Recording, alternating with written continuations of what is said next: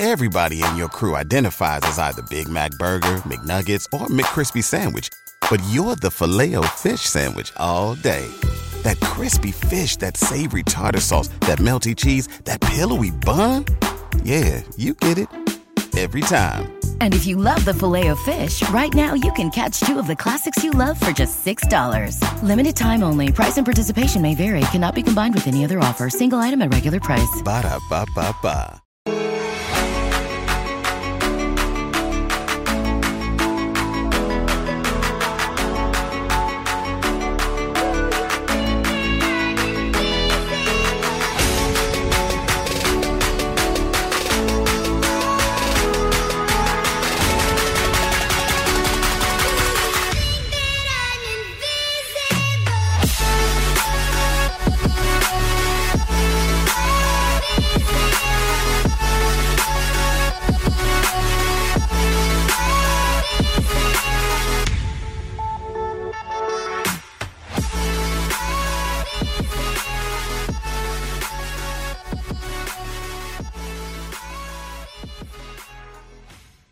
Welcome back, everybody, to the Blue Stable podcast, the official Colts podcast of Fan Sided. We have a really special one for you guys because we're coming off a win. We, we got to celebrate that. I want to say it again. Um, this isn't the post game reaction show, but the Colts are no longer a winless team this year. But even more important, Michael Terrazas is here as always, but that's not the special part, guys. We have a guest. If you followed me and Michael last year, we did a Colts Ravens preview show last year with this guy as well. Um, it was a it was a pretty fun episode. Got a little fiery. Um, he may not be the biggest fan of the Irsay family, but Dave Steinwedel is here, host of the Opening Kickoff podcast. Dave, David, how are you? How are you doing, man? I'm I'm doing well. I, I'm I'm trying to hold back my my comments about the uh, team in Indianapolis is, is how I'm going to refer to this team that is coming up because a lot last year when I was on, uh, I kind of explained it. I won't go full in depth on it, but again, it's the it's the it's the this is a big this is almost as big as Raven Steelers for for Raven fans because wow. if you certain era, if you are of a certain age, this game means so much to to to and and I don't know if you guys have a YouTube, but behind me is is Colts, Baltimore Colts, and there's a lot of uh, of that history and that feeling of the betrayal by that or by the Earth Irsay family that that still lingers, and, and it, it's you're going to see it Monday night in the game. There is a lot of majority of the fan base that is, and even like myself, alive when it was when when when they did that, but you're raised by the people that were there and went through saw it and had their hearts ripped out. So these games, this is such a big game, and it, for it to be Monday night at home, couldn't be if you're a Raven fan to hand that team in Indianapolis a loss. I'm just saying. I know I'm not not trying to rile it up, but it, it means a lot to Baltimore coming up here on Monday. Yeah, um, you know, last year when I knew that we were a good team, it was one thing, but this year, yeah, I think I'm gonna just let you keep that. This team hasn't given me enough to, you know, push back on your comments. They haven't shown me enough yet. So hopefully that's different this Monday. Wow, Michael Michael's going to get ran over in this podcast. It sounds like already, uh, but I guess I don't know if the Colts are wearing the throwback uniforms that they came out with this year um, that are in representation to the Baltimore Colts um, with the third stripe and things like that. I don't know if they're wearing those on Monday night, but I feel like it's a missed opportunity if they're not, right? No, because there's be a murder in Baltimore. Hey, I mean, oh, Jesus. But I mean, but, is it in, in this kind of situation? I mean, is any publicity bad publicity? I mean, even if people are upset about it, I mean, you're getting the attention you wanted. You have, you have to understand that whenever Indy has come to town to play the Ravens, it can get ugly in the stands. It does because there's a there's a certain and it's not with you guys, but there's a certain pompousness among Colt fans about about it, and it's sort of this is not a town you throw it in the face of. You do not throw in the face of Baltimore people, Raven fans, oh well, we we took your team, we took all your your jerseys, your logos, and all your records are Indianapolis now Baltimore, and that that that stirs the pot. It always gets it going. So it it it would be a very intense and uh, probably an ugly scene if the Colts did pull that Monday night. Whew. I mean, I guess we'll find out. I, I, think they've already posted the games where those are going to be worn, so it is known. Um, I'd have to scroll to figure that out. Um, maybe like if one of you guys go on a tangent at some point, I'll I'll get on my phone and scroll and see if I can figure out if it looks like that is going to happen. Just so just so Dave's prepared. I I don't want him to have to turn on the game Monday um, and get all that emotion. I want him to at least know what's going on. But so I, I will. T- I'll tell you. I don't mean to cut you off. Oh, you're good. I, I will say I will be watching it with my dad, who who lifelong, lifelong Baltimore Colt fan. So I can guarantee you, if he sees it, and they do what is the dumbest move of all time, which would be to wear the in M&T Bank Stadium on Monday, you can imagine that the reaction is going to be just as bad, if not 10 times worse. And Jim Irsay may want to hire 24 7 protection. And he better not come to Baltimore. That's all I'm going to say. Man, I did not I didn't know it was that bad, man. I did not know it was that bad. Again, I, I gave the history lesson the last time. It just it, it's it, it's that nasty. I know people that I, family members that got in fights with Colt fans at a playoff game at M&T Bank Stadium. Oh my goodness! Respectful about it. That's how serious these games are to this city to people of a certain age. Hmm hey, hey, I respect it. I appreciate people getting that fiery about their teams. Obviously, I'm never going to promote violence. I'm never going to do all that for anyone listening. That's not what I'm saying. But I mean, I will. people. I just have never been a fan of people that are like lackluster fans. That people are like, yeah, if, if my team loses on Sunday, like my mood's not changed. No, when the Colts lose, my Sunday is extensively worse. Now, last week, I did go on record saying I was more excited about the Titans losing than the Colts winning. That was a true statement. But I feel like that just goes with just being a very fiery fan personally. But they, I mean, you talked a little bit about the history. Um, we're going to go a little bit to present day Ravens. Um, so, what are your thoughts so far on what you've seen for the Ravens through four weeks? I mean, to be honest, this is a team that is overperforming you consider all the injuries that the Ravens are playing with. You're down your top three running backs. You're down your top one of your top cornerbacks. You have your left tackle may not play at, at really at all this season. And when he played in week one, it wasn't very good. He looked very rusty, didn't look healthy. Now your other tackle is banged up, may not play. I mean, this is a team that in all all reality has out, out, overperformed in a year that they should not be. I mean, you should a team should not have as many injuries as the Ravens and being compet as competitive as they are.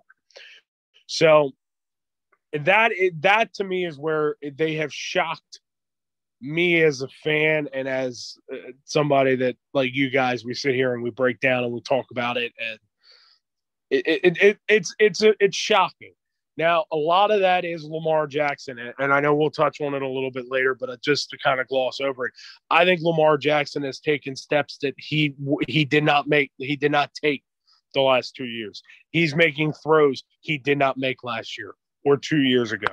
He is becoming the complete package, and that that will keep the Ravens competitive. The problem is, and what terri- what should terrify you as a Raven fan is this is not a team that can suffer many more major injuries because it, it, it it's you're getting to the point where you're going to run out of people to go to. But right now, they have played well better than I expected. The de- uh, considering the defense is bad, this is not a good Raven defense. And I, I, Mike Destin, how many times have you ever heard someone talk about the Baltimore Ravens and say the defense is not good? Not many times under John Harbaugh. No, and so and it's a defense that it could get better as the season goes on. I'm not saying that it's going to stay at the bottom, but still, it's not very good right now. It's played better the last two weeks, but It's still not a dominant defense.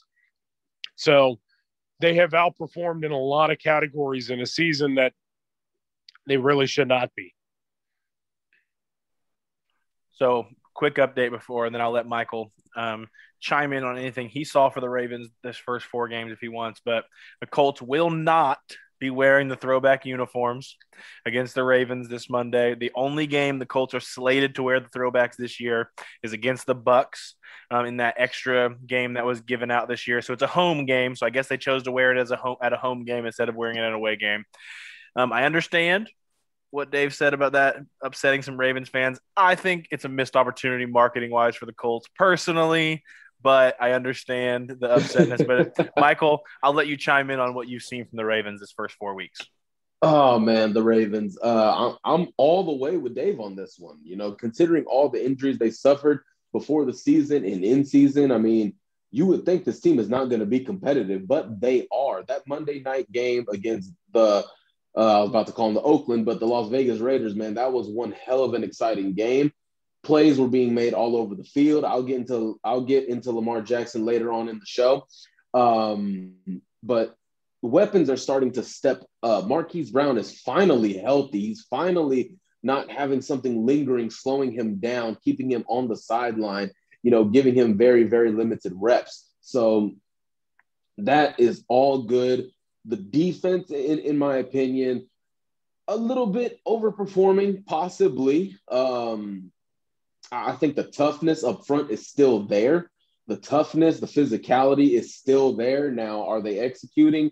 They could execute better, of course, but this is still a defense, in my opinion, that I am definitely looking out for this this Monday night. I'm not going to take this defense lightly. I'm not going to do any of that. This is still a John Harbaugh defense. This is still going to be a defense that you said, Dave, he is part of that age class where he remembers when when this happened and when this switch transition. So he has a lot of intensity going into this week, going into this game, and he's going to light a fire under this team. But through four weeks, I think I think the Ravens have performed well, in my opinion. They're still a very good football team. I actually like what I've seen. I've actually kept a close eye. I've said before the season on a couple of players, teams that I would keep an eye on, and Ravens and, and Lamar Jackson were one of them. So definitely, definitely impressed with what the Ravens have been able to do thus far. Yeah, I mean, the first thing I want to highlight about the Ravens, um, Vic Fangio in Denver, he can get over himself. Um, that was the dumbest thing I've ever seen from a head football coach in the NFL going on a tangent about being upset that a team didn't kneel on the last play, but instead just ran for four yards to continue a record going. I wish more teams would go for those said records like that. I mean, it, it's football. Like, I mean, I understand it's a job for a lot of these guys, and this is like an adult game now, but like this is still a game. Like this, there's emotion in games. Like, I, I hate when people attempt to just take that out. It's one of the reasons that I'm so against this taunting rule this year. But so Vic Fangio, you're not listening, um, but get over yourself, sit down, um, get off this soapbox you decided to get on about this. That's ridiculous. Be just be a grown man um, and just take it. You lost. That last play was not why you lost, in my opinion. But uh, that, that's my take on that. But other than that, I mean, the Ravens, like David said earlier, have, have had some significant injuries happen. Um, J.K. Dobbins in preseason. One of the big reasons I just don't see a need for other than rookies or fringe roster guys getting significant snaps in preseason. I just I just don't think the preseason's meant for it. Use practice um, to prepare for the season and get going. I don't think preseason snaps help out any real veteran player, um, especially if you know they're making the roster. Um, but I mean, for the Ravens this year, I think it helps a lot of people's mindsets on them because the Steelers are so bad. Um, you watch them offensively, you watch them just right now with the Big Ben transition because you're as good as who you play. And I mean, the Browns, to me, there's just like a feeling behind it that eventually um, the Browns are going to come to earth a little bit um, with that roster. And I mean, if Baker has to miss time ever, um, I still think it's the Ravens' division to lose in a sense. Um, so I, I, still think this is a good football team. Just to repeat what Michael said to a bit, but I, I think this is a fun game. I definitely circled it when it first came on the calendar for sure.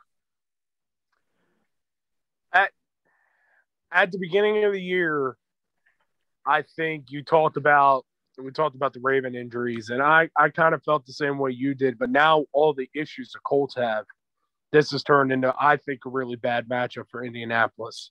Offensive line play is is suspect. It, it's not to get ahead, but it's it's a matchup that I'll highlight a little later. I, I don't think Carson Wentz's mobility is there, and I think he's going to be a sitting duck and go ask Teddy Bridgewater if he knows where he is right now because he was a sitting duck Sunday um, to that Raven defense. So it, it it at the beginning of the year, I'd say this was going to be a really close matchup. This is because of the way things have kind of broken down. Mm-hmm. Season has started. I don't think this is as favorable of a matchup for the Colts as, or excuse me, Indianapolis as they would like it to be, or probably thought it was going to be at the beginning of the year. And hey, I mean, that's a really good, a really good transition into the next topic that we're going to talk about, which is the Colts through the first quarter of the season. I mean, this is a team where there was a lot of hype coming in about, and then these injuries started coming in. I certainly did not view this team as good as last year with Philip Rivers. Um, I think at the quarterback position, the difference between Philip Rivers and Carson Wentz, in my opinion, is mental toughness, uh, football IQ. I think those are the two biggest things that separate Philip Rivers and Carson Wentz. Philip Rivers was a technician at the quarterback position. I think he's going to be a Hall of Famer. He just he he was so smart. He knew what to do on every play. With Carson, uh, I've spoken a little bit on the show when he has these injuries. Do you have the mental toughness to step into these throws knowing that you're going to get hit. And that's something that I haven't seen too much from. He hasn't been a problem, sort of say, before he got those ankle injuries. He wasn't a problem to me at all, other than that stupid shovel pass that he did at, at the goal line against um, LA. So, other than that, he was very good, got injured, and that's what's kind of hampered his play thus far through two weeks against Tennessee and Miami. We've seen the limitations there. But overall, the injuries, like you said, I mean, we thought Baltimore was going through something. Indianapolis is going through just as much, if not more, um, which makes it an, an intriguing matchup, but we'll get into it a little later. The defense has very disappointed me a lot. Uh, not too surprisingly, it is a Matt Eberflus defense, so it's probably not going to be that that great. Um, Xavier Rhodes is not playing up to par. Rock Ya-Sin is quietly playing good. He missed last week's game. TJ Carrie's on IR. I mean, the run game is taking a heavy hit. The pass rush is not all the way there. It's absent at times. Offensive line, I'm I can't say too much that I'm surprised that we're one and three, given the injuries. If, if you would have told me that we had these types of injuries, I probably would have predicted the same thing, but we didn't. So I did predict this team would go seven and 10 because of the problems that I saw on the roster at quarterback and pass rush uh, the potential problems with Carson Wentz potential. So that's what my thoughts are through the first quarter of the season for the Colts. I, I still don't know yet what this team is because Carson's not healthy and we don't have T.Y. Hilton back. Quenton Nelson is not healthy. Ryan Kelly is not healthy. Eric Fisher is not back to his same strength. So we got to, especially on the defensive side, Darius Leonard as well. So that's where I'm at with this team through a quarter. Yeah, I mean, if you would have told me before the year started that the Colts were one in three, I would have been that shocked just because of how tough this first five weeks was going to be when the when the roster when the schedule came out. I mean, Seattle at home, Rams at home, to Tennessee, to Miami. Um, I mean, on the schedule beforehand, like Miami sounded like a harder opponent as well. Um, so I wasn't even chopping that game in as a win um, when the schedule came out. And then we have the Ravens in Week Five. I think the Colts had the toughest first five week schedule in the in the NFL, in my opinion. Um, like when the when it first came out of it again, the, the Dolphins game ended up being a little bit different um, with Jacoby Brissett being the quarterback. So I mean, I would have been that shocked, but I would have if you would have asked me why the Colts were one and three, I would have said Carson's probably not playing all that well. Um, I would have said that the receivers are probably letting us down a little bit.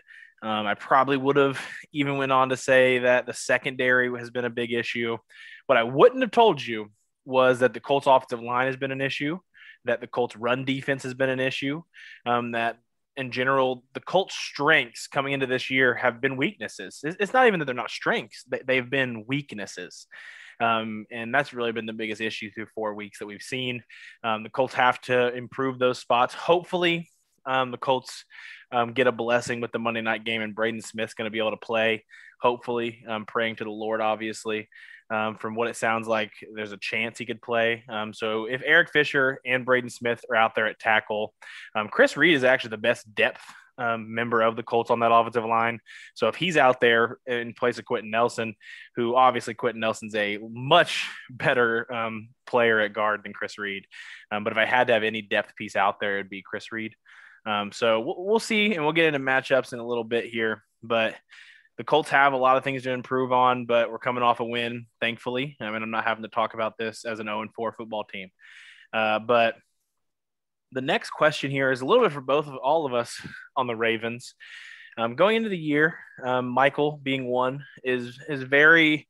I wouldn't say he's a Lamar Jackson hater. Um, I would say he's a critic. Um, he's very critical of Lamar Jackson for sure, um, and he's been very critical of Lamar Jackson's ability as a true passer um, at the quarterback position.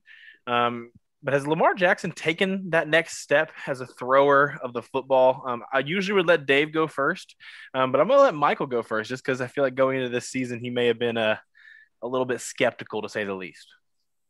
Through four games, yes, he has. Yes, he has. I am very impressed with what I've seen from Lamar Jackson. The biggest thing from for me is that he doesn't just tuck the ball down and just go run. Like that's not his first instinct anymore. He will sit in the pocket. He'll roll out if the pocket collapses, but he won't run. He'll still keep his eyes downfield and make a play with his arm. Just like Dave was saying, he's making throws that he didn't make. The 15 yard out routes, the seven routes, the four routes. Those were the routes that I thought that he didn't necessarily weren't were very accurate with. But this year, the way his footwork is better his form looks better. His his um, poise in the pocket is better. All of that combined, he's he, I don't know what he did in the offseason, but it clearly worked. I'm not sure if he did some weird Dak Prescott dance with the hip or something like that, but this is just pure talent from Lamar Jackson. So now that he's showing that, you know what, instead of running, I'm just going to sit back and pass. But if it's not there, I can still run. Now we're talking about Lamar Jackson as an elite quarterback. Before, he was not in the elite conversation for me. If you're going to be an elite quarterback, you have to be able to throw the football any given time of a game, regardless of the situation. Lamar Jackson, through four games, is easily playing the best four game stretch of his career as a thrower of the football. He's so confident in his throws. I see it. The touch, the accuracy, the velocity. I mean, he's he's determined to throw the football. He will still run, and he is still the greatest athlete to ever play the quarterback position. That is still a fact. But the fact that from what I've seen through four games from Lamar Jackson has me even more scared to death about this game already. Last year, Dave, you remember, I said, take the run away and beg Lamar Jackson to throw. Now, I don't know what the hell we're going to do in this game. So I am pleased with Lamar Jackson. I have never labeled myself as a Lamar hater. I have always just looked at football, questioned his ability to throw the football at a high elite rate. He has always been one of the better leaders in the NFL. As a man, a leader, face of the organization, you can't find a better one unless it's Dak Prescott in Dallas. But I am very, very pleased with what I've seen from Lamar Jackson. He's definitely shut me up. He's definitely quieted my mouth he is definitely on his way to being a very, very, very good thrower of the football. So you mentioned the Lamar hater, and it, it, it, reminded me of this this point I've had for a couple years. We need to have a middle ground with Lamar Jackson where you can praise him, but at the same time be critical of Lamar. And I don't think that there's that space yet available. Now, to the conversation about the improvements. He has made tremendous improvements. The footwork is far better than it's ever been. He's much more quiet in the pocket with his feet. You, last couple years, you'd see him kind of dancing around and doing a lot of moving and cutting. Now it's a little more fluid. The ball is coming out of his hand crisper. It's not that fluttering. Well, we have a term we call him the the the duck, the dying duck that's flying through the air. Its wings been hit and it's just kind of flailing to the to the receiver. It's crisper. He's more on target. He still makes mistakes that you sit there and go, you can't make those throws. But I mean, th- in terms of mechanically, he is much better than he than he ever has been since he's been in the NFL.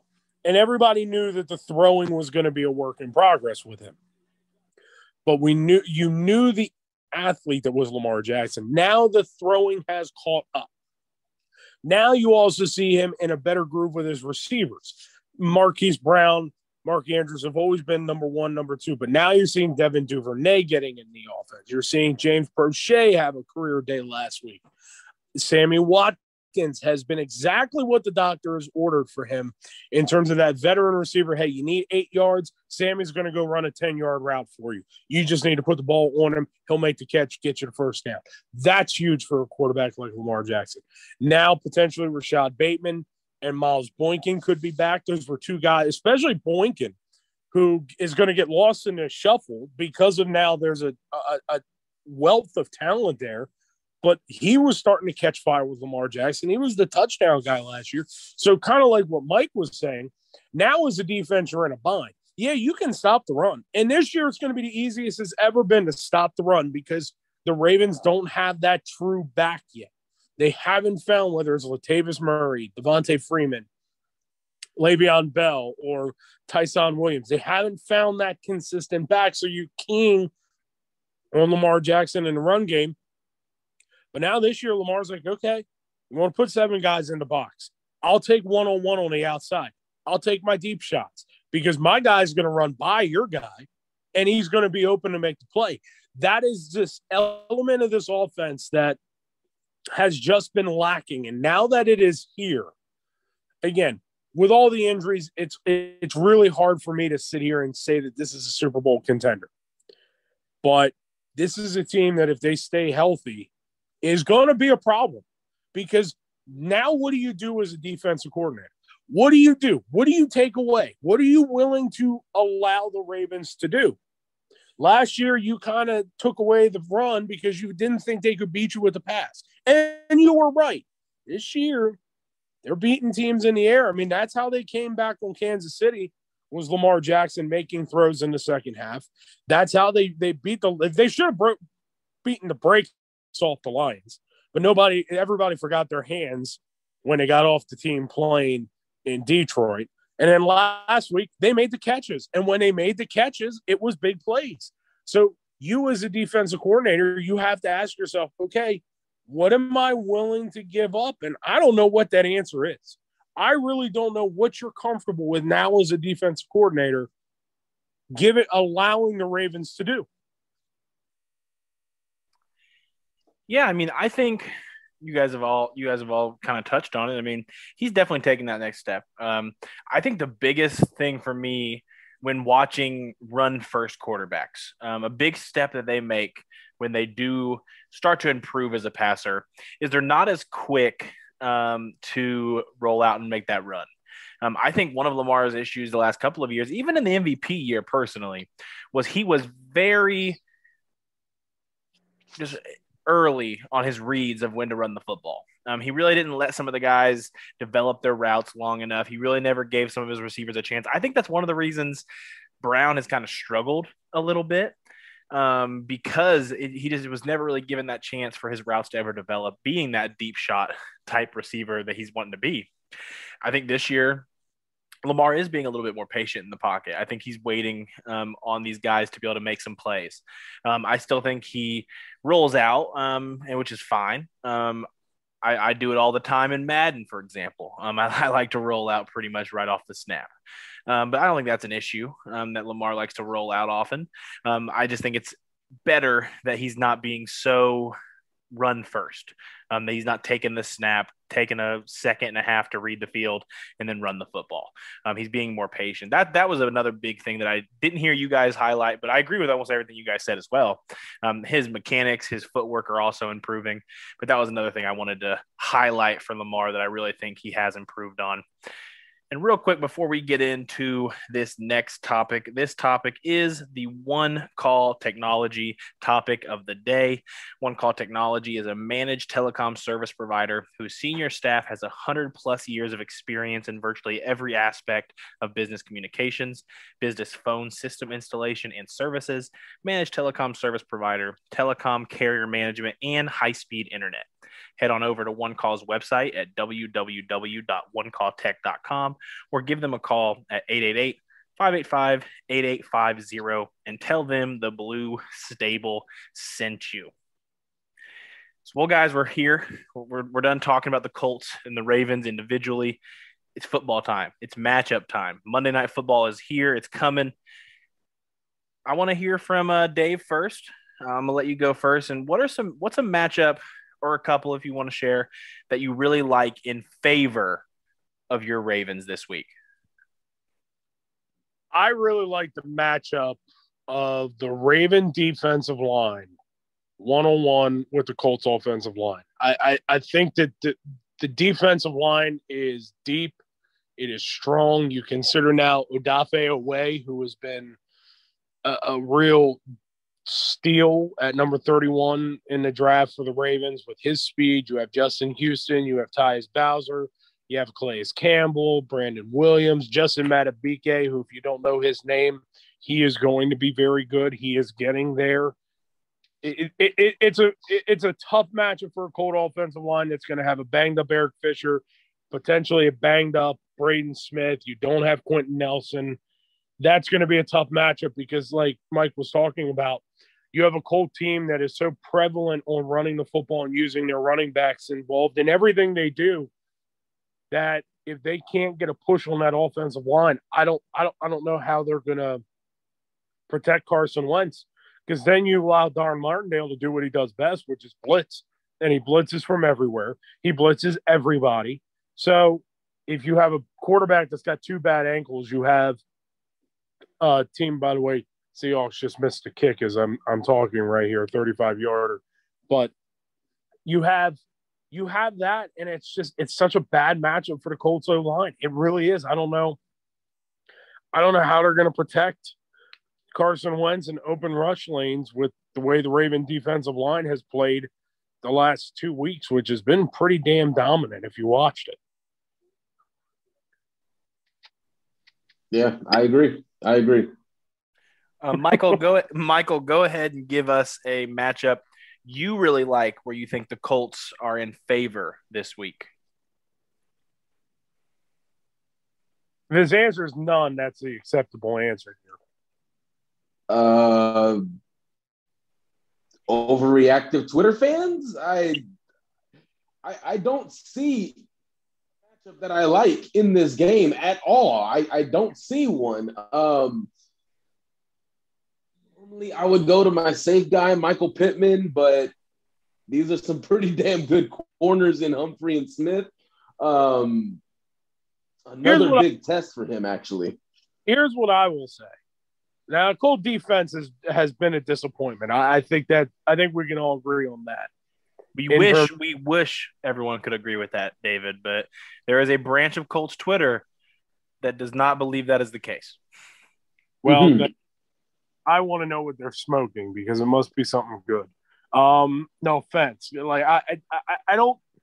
There, there are two defenses that you watch in the National Football League and say they should be better than they are, and that's Washington. And I would argue that that's the Colt defense. There's too much talent on that Colt defense. If there is any spot that is semi favorable to the Colts, it would be their defensive line matched up on the Raven offensive line because of the same conversation we were just having that the Raven offensive line is banged up, though it has played better the last couple weeks. But not having Alejandro potentially would be big because Andre Smith's best years are well in the past. But that maybe is the only spot where you sit there and go, okay, maybe you give the Colts the edge. I, I don't. Last year we were talking about how fast the linebackers work, and you cover Lamar Jackson in space. I don't see the Colt. I don't. The Colt linebackers have regressed. I don't see that they're going to be able to. You know the the Colt linebackers, and it's maybe an unfair comparison. kind of remind me of what you saw with Jaylon Smith and Leighton Vander Esch last year with the Dallas Cowboys, where you go, there is so much talent with this group, but they just they look lost. They just they put them they take themselves out of position. They take themselves out of plays. I mean, it cost Jaylon Smith his job in Dallas, and I I I can't help but I watched a couple Colt games and I see that. I see that where it's like Darius Leonard is too good to be making the mistakes he's making. Bobby Okereke, Anthony Walker are too good to be doing what they're doing. Well, Anthony Walker, Anthony Walker is in Cleveland. Well, th- well, that that's then that hurts. That's on me for not getting that. But that you're hurts. good. You're good. He was he was a big part of stopping the Ravens offense for a half last year. But again, there is still talent at that linebacker position in Indianapolis.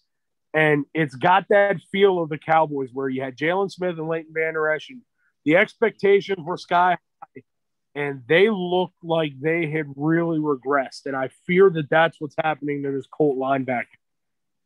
So I guess I'll push back a little bit here. Um, I understand the comparison you're making. I don't think it's anywhere near the extent of the Dallas situation personally. Um, I also think Vander Esch just kind of really got. I think the biggest issue with the Vander Esch situation is he got very overhyped very early. And I think that's is unfair to players sometimes because then they're expected to fit this certain expectation where I just don't think he his talent level was really ever there to hit it, in my opinion, of watching him now. I think a lot Well, of Darius that's every that's every rookie that comes to the Cowboys. Well, I mean, you could probably just make the argument that it's a lot of rookies in general, depending on when they're drafted, the expectation they're given. But the thing with Darius Leonard this year, I mean, he is not playing at 100%, hasn't been able to the entire season, um, has been on the injury report each and every week. He's still making, he's still been a difference maker. He's still been forcing turnovers. He's still been doing what he's good at.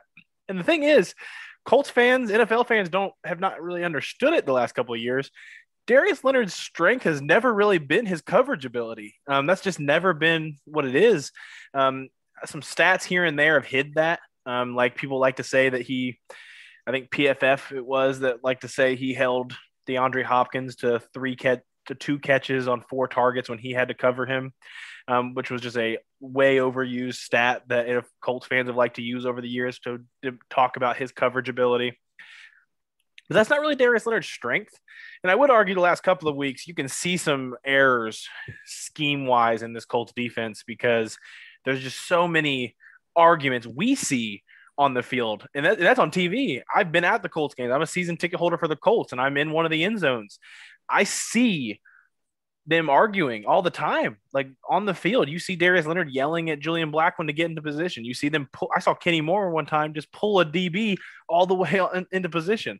There, there's some definite miscommunication that have been going on. Um, so I do want to push back there with him. The strength that I would give for the Colts going into this game, just just because I'm not going to allow our fans to not hear one of us give a strength. Okay, Michael liked to cop out, but I actually have liked what I've seen from the Colts run defense the last two weeks. After the first two weeks just being abysmal, um, they allowed Seattle to run all over them, which was annoying to watch. Um, they allowed a group of guys for the Rams um, to run the ball on them but honestly, in, in the Tennessee game, I mean, Henry had a couple big runs to boost his stats near the end. But for the most part, they were taking him down at that a one yard, two yard gang, and even in the backfield multiple times in that game. For the most part of the game, I would even argue in the Titans game. And then Miami, you could make the argument that they're just not a good running team at all. But I mean, they held that entire team to 32 rushing yards for the day. Um, just it was a really good day for the Colts run defense. I think the last two weeks the Colts run defense has come back into fruition. I don't know if they're as good as they were last year yet, um, but they are definitely more so to the talent that they have there. Um, and I don't trust the Ravens running backs to make a difference in this game yet. Um, like like David said earlier, they just don't know who that guy is going to be yet. And I trust the Colts run defense to stop the running backs of the Ravens. That's the matchup I like to go. Now, obviously, there's the added ability of Lamar Jackson when you're talking about stopping the run. That's a whole different category of it, obviously. Um, but I do like the Colts front versus these Ravens running backs as a strength for the Colts. And then going here to the next one, unless you have any comment you want to make on that, um, I wanted to Uh, let I'll I'll say this: fine. Lamar Jackson throws for 300 yards and three touchdowns. Hey, So- Da- David, I'm will, I'm willing to tell you this right now on air. I will bet you ten dollars. Lamar Jackson does not go for 300 yards and three touchdowns. Passing. Mm, sure I'll make it. I'll, I'll make it a bigger bet if you want. Let's talk off air. I'm not Hey. doing. I'm name. I'm not putting anything down on air. Okay. I need to. Let's make it five hundred dollars. Hey, we'll, we'll talk off air. We'll talk off air. Just letting you know, though, I, I'm willing to put. I'm willing to put some green on that. But uh, big roller over here. Apparently, oh, you're good. You're good. Um, I was just saying, if, if you, I, I I would be willing. But uh, David, looking at you for the matchups that you don't like um, for your Ravens coming into this one, is there a matchup that you look at Indy right now and you say, I don't like this coming into this game? And if you're that confident you don't have any, that's completely fine. Just be honest. I like it. I don't. I don't even think that it's it, it's overly confident. It's just there. There's no glaring like, oh my god, they're that much better than this group. If that makes sense. Where in the past, like okay, Kansas City, okay, their receivers are far better than our defense backs, or Patrick Mahomes is just far better than Don Martindale. I don't see that. There isn't where there isn't that huge gap special teams wise the edges the ravens. Defensively i think that's a toss up. Offensively i would definitely say i think the raven mm-hmm. offense is more in rhythm. So it's it's tough to say. I would if there's one and it's not so much because the colts are that good it's more so of a question of okay can the raven receivers do it again can they get open can they make the plays that they did a week ago that they didn't do in Detroit. If they can make the plays that they did in Denver, then this it then it's not a it's not a weakness. But because there's a little bit of a Jekyll and Hyde with this uh, Ravens receiving group right now, to not sound like a complete homer, that is a little bit of a okay. Well, we'll see what receiver group the Ravens have on Monday night. Hmm. Well, uh, Colts fans, I'm sorry, but I hate every matchup in this game for us. I, I really do. Uh, Destin mentioned the the run game. I mean, goodness gracious. Uh, Darius Leonard sometimes out of position, Bobby Okereke or, or Okereke um, out of position. DeForest Buckner, Grover Stewart, who are actually pretty good in the run game.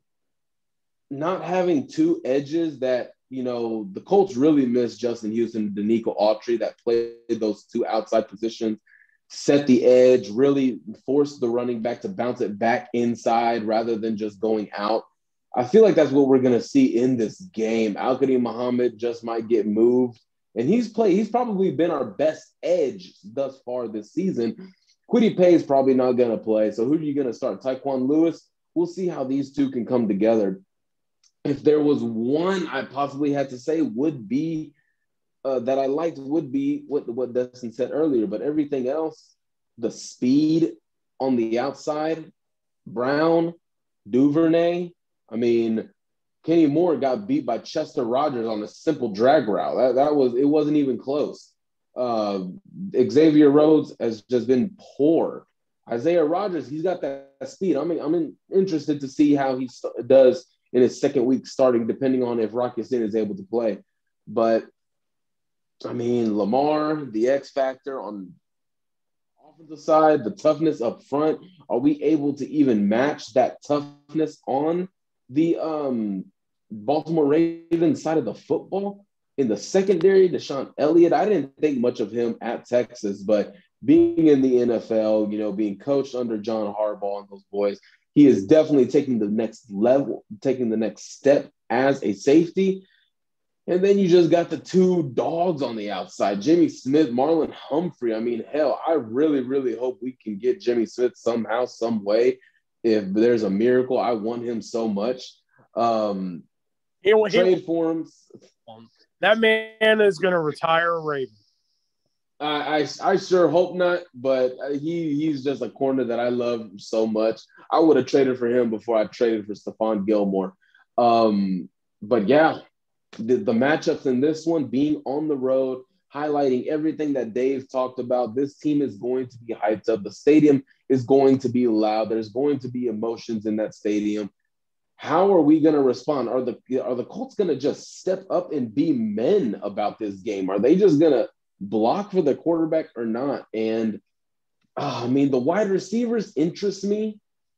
Our, our receiving corps versus your secondary. Again, I'm going to keep highlighting Pittman. I'm very interested, and I'm actually struggling to decide if I should even start him in my fantasy league. Uh, but oh man, Michael, if you don't if you don't start him, you don't believe in him. You've been talking this whole off season. Now, um, what, I, what I'm about to say next will uh, probably make you not start him. But the matchup that I don't like the most going into this game for the Colts is the receivers versus the corners um, of Baltimore. I don't think that's me saying because honestly, I've been pleasantly surprised by Pittman so far this year having to play um, as that receiver one. Um, had a great game with Ramsey covering him on mo- most of his targets against the Rams. Um, he had a really good game against the Rams the, the biggest part about that game, I've, I've told Michael off air, was the dog mentality we've seen from Pittman this year, um, where he was jawing with Pitt with Ramsey the entire game, and Ramsey's known to talk crap the entire game. That's just who he is. Um, but not many receivers get back in his face, and Pittman did that that day. But I really like the corners in Baltimore. Um, I really like Humphrey. Um, I, I, obviously love his personality in the media room and everything as well, but his on on field play, um, I've just always been a fan. Um, I'm really interested to see. Um, I mean, Jimmy Smith's another guy who is very talented at the cornerback position. Um, Marcus Peters is out for the year, but he's another guy that is a talented corner, but he's not going to be out there on Monday, obviously. But after Pittman, there's just been very little separation. Pascal um, has been himself, um, very consistent piece, very consistent receiver. Parris Campbell's been pretty disappointing, not been able to create separation um, with the speed he has. And they're going to need the receivers to step up if they're going to pull off an upset apparently um, since michael and dave don't want to give the colts any any shot in this one it sounds like uh, but the receivers are going to have to be a big portion um, if the colts are going to go in to baltimore um, and upset these fans as much if not more than when Irsay left in the middle of the night well now you had to go and be a dick and you had to go and say that destin and now you pissed me off now you went and, and, and oh boy, take the knife. You couldn't just hold the knife and twirl it. You had to take the knife and you had to just stick it in the back. You, you just couldn't help yourself. You just, you know, you just couldn't help yourself. I hope I hope the Colts aren't on the schedule next year. I don't want to have hey, hey, I respect it. I respect it, but it won't matter because we're we're we're gonna play in the AFC Championship game. Amen, amen, everybody. Um, Colts versus Baltimore AFC Championship. But just kidding, of course. We don't know what's gonna happen, and that's probably not the matchup that I would uh, suggest right now. But I don't know if Baltimore's gonna be there, but. Yes, because you've been talking so positive about the Colts today, Michael. Uh, but up next year, before we head on out and make some predictions, um, what are the three keys to victory for each side? Um, so, Dave, I'm gonna let you give all three since you're the only one here for Baltimore, unless you're listening and think Michael's here covering Baltimore, because you might be. Uh, and then we'll go back to the Colts, and I'll give two, and Michael will give one keys to victory for this week. So, Dave, give me three keys to victory that Baltimore has to do if they want to come out with a win. Well, number one, they have to tackle better. Tackling has been a real woeful problem for the Ravens. It's a systematic wide NFL issue, but it is really glaring with the Ravens, who usually are a short tackling team. If they cannot tackle, I don't care who they're playing, it's going to be a close game. Second key will be sticking to what works, whether it's the run game, whether it's the passing game. Greg Roman has a tendency to get away from what's working from time to time. I think if you can get the run game going with Murray, Freeman, or Bell, which I think I think they have in terms of just for a one year, I think they have a pretty good running back room. but you need to find that hot hand, and it just needs to needs to go. And it may be Le'Veon Bell. Le'Veon Bell did not look as bad as I thought he was going to look in a Raven uniform. So find that hot hand is number two key in that running back room, just to even to just get three, four yards against that Colt defense, just to pound up the middle to give Lamar Jackson, give that offense a threat in the play action passing game because that's so so critical now to the play, to their game plan is the play action pass. And then number three, can you get pressure on Carson Wentz? We know he's got two bad ankles. You have Odafe Oweh. you have Tyus Bowser, Pernell McPhee, Justin Houston. Can they get home? If they get home like they did against the Denver Broncos, you're going to see a 23 to 7 type of game because the Colts are just going to struggle to move the football if the Ravens can get consistent pressure on Carson Wentz. It just it, it is what it is. The line is bad, it's banged up.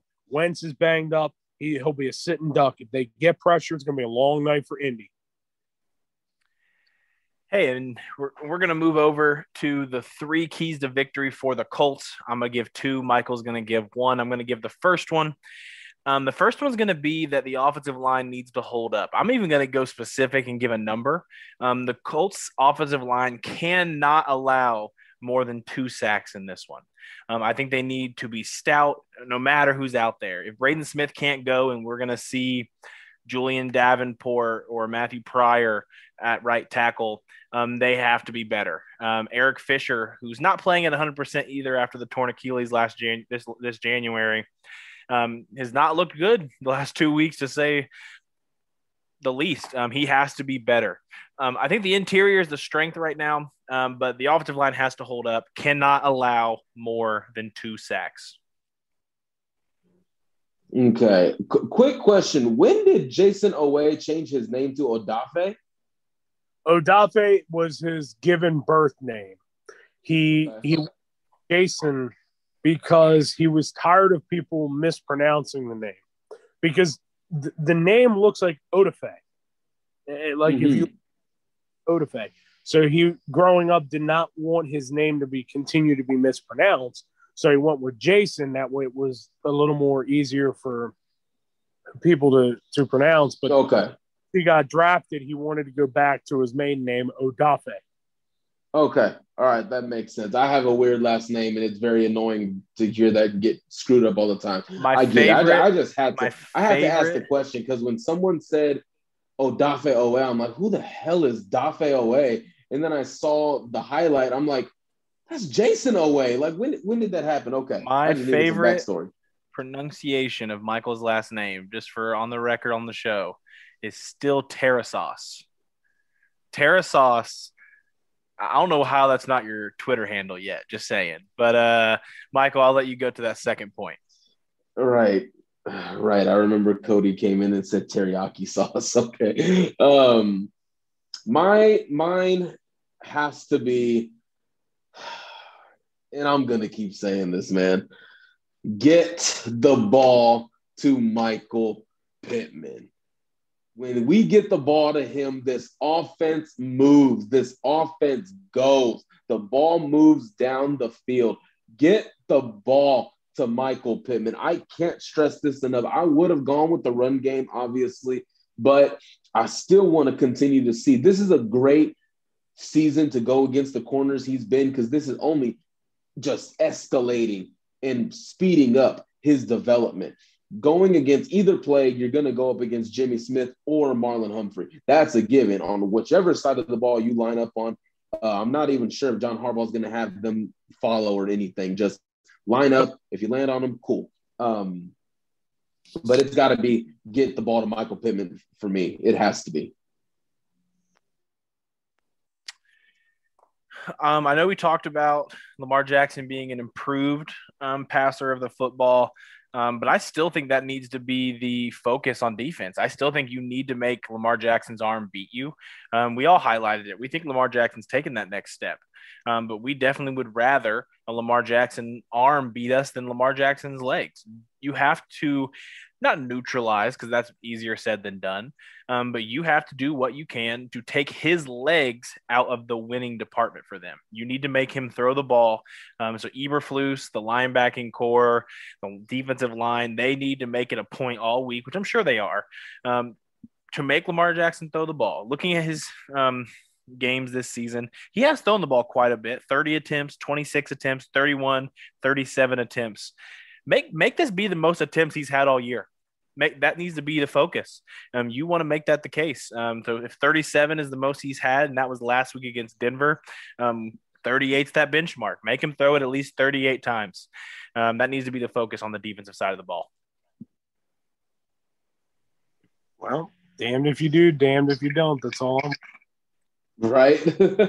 hey, and he's improved. He is. But I mean, I still think when you look at it, you can hang your hat at the end of the day better on a Lamar Jackson beat you throwing the football than you allowed Lamar Jackson to run for over 100 yards and two rushing touchdowns. I will just feel better sleeping at night if he throws for 300 yards and three touchdowns on me. That's just my I think it's, preference. I, I, I think it's just more of a can he be consistent with it um, from what Destin's coming from. I think it's just a matter of can he be consistent. He's showing it, but can he be consistent if I throw this at him, if I throw this coverage at him? Um, so I, I think that's where hey. that's where Destin is coming from. I agree. And I, I, didn't mean any ill will towards it about him. I, I just think that's just that got that has to be your game plan going in. But uh, getting on to predictions here, um, we're gonna smush David in the middle of us. So we're gonna go um, Michael, David then me for the predictions. So, Michael, score prediction and all. I bet I can guess where you go on this one, but uh, go ahead and give us your winner and the score. You know, man, I think, and Dave mentioned this earlier in the show, the Ravens have been overperforming.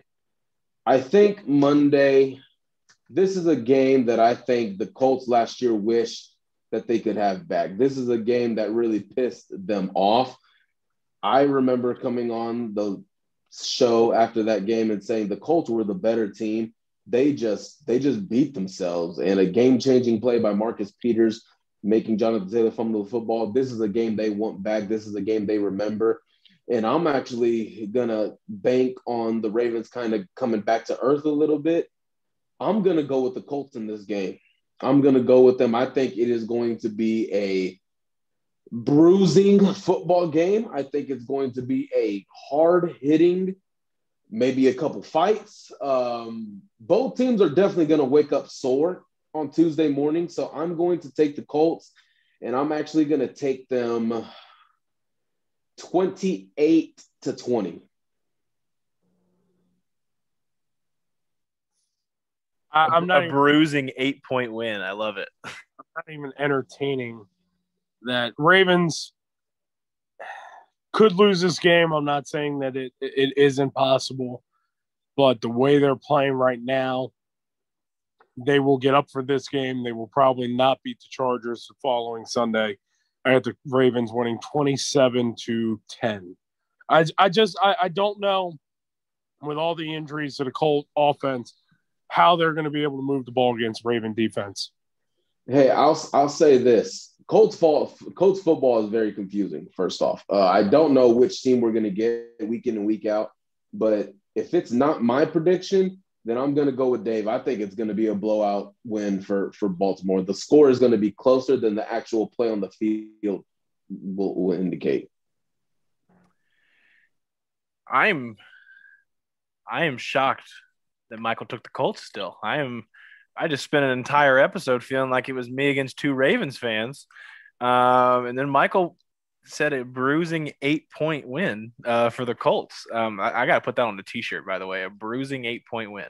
Uh, but so I'm going to take the Colts in this one. Uh, but I was positive I was going to be the only one. Um, I'm going to go a little bit closer than Michael did. Um, I'm going to go the Colts end up winning this one 24 to 20. Um, so a four point win. Um, I think 20 is a pretty good benchmark for what I think the Colts defense needs to do. Um, if the Colts can hold the Ravens to 20 or less, um, I think the Colts win this football game.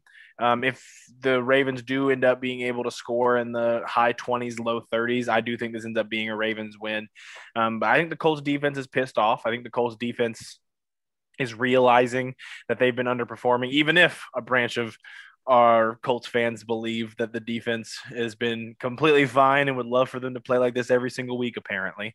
Um, I think this needs to be a game where they come out and show out. Um, they're on prime time. The, Colts don't get this that often. Um, they have a few of them this year. They need to show up for it. Um, 24 20 Colts. Um, I, uh, I think it's going to be a fun one, though. I think of the schedule. Um, of the first five, even before the year, this is the one I was the most excited for. Um, I like watching Lamar Jackson, even when he wasn't that great of a passer. Um, I just think he's a very electrifying player. I'm, I'm, I'm super excited to be able to watch him against the Colts and oh, see oh, yeah. what they do. Um, but we'll see what happens. I, I just still don't think he throws for 300 yards and three touchdowns. Well, timestamp it. We'll come back to this. Hey, I like it. I like. hey, hey, I like Look, it. man. I, I am scared to even go one and four. I am so scared. Like I just don't want to be one and four. So they they better pull this win out. I swear, dude. If it's one and four, I, I think it's almost panic button time. I don't know. The the schedule we got coming up, little bit fa- favorable, but still don't want to be one and four. I, I really don't.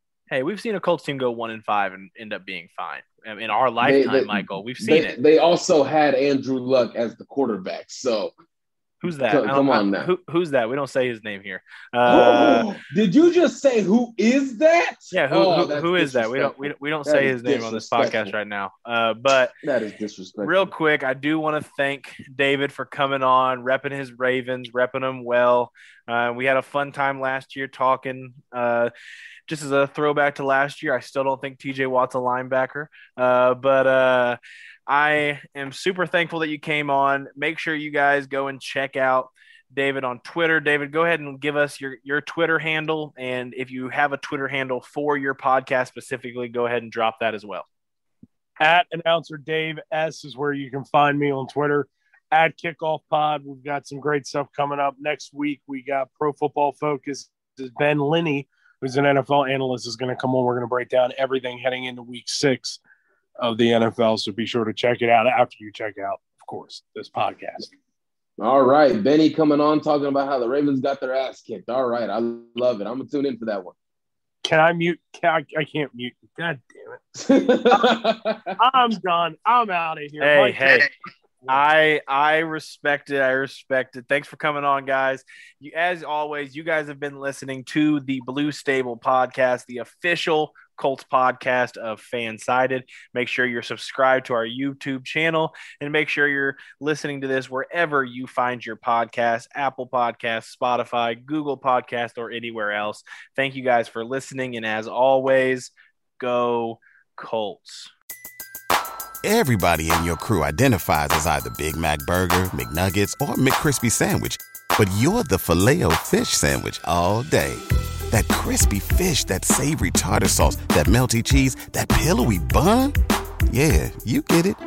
Every time. And if you love the Filet-O-Fish, right now you can catch two of the classics you love for just $6. Limited time only. Price and participation may vary. Cannot be combined with any other offer. Single item at regular price. Ba da ba ba ba.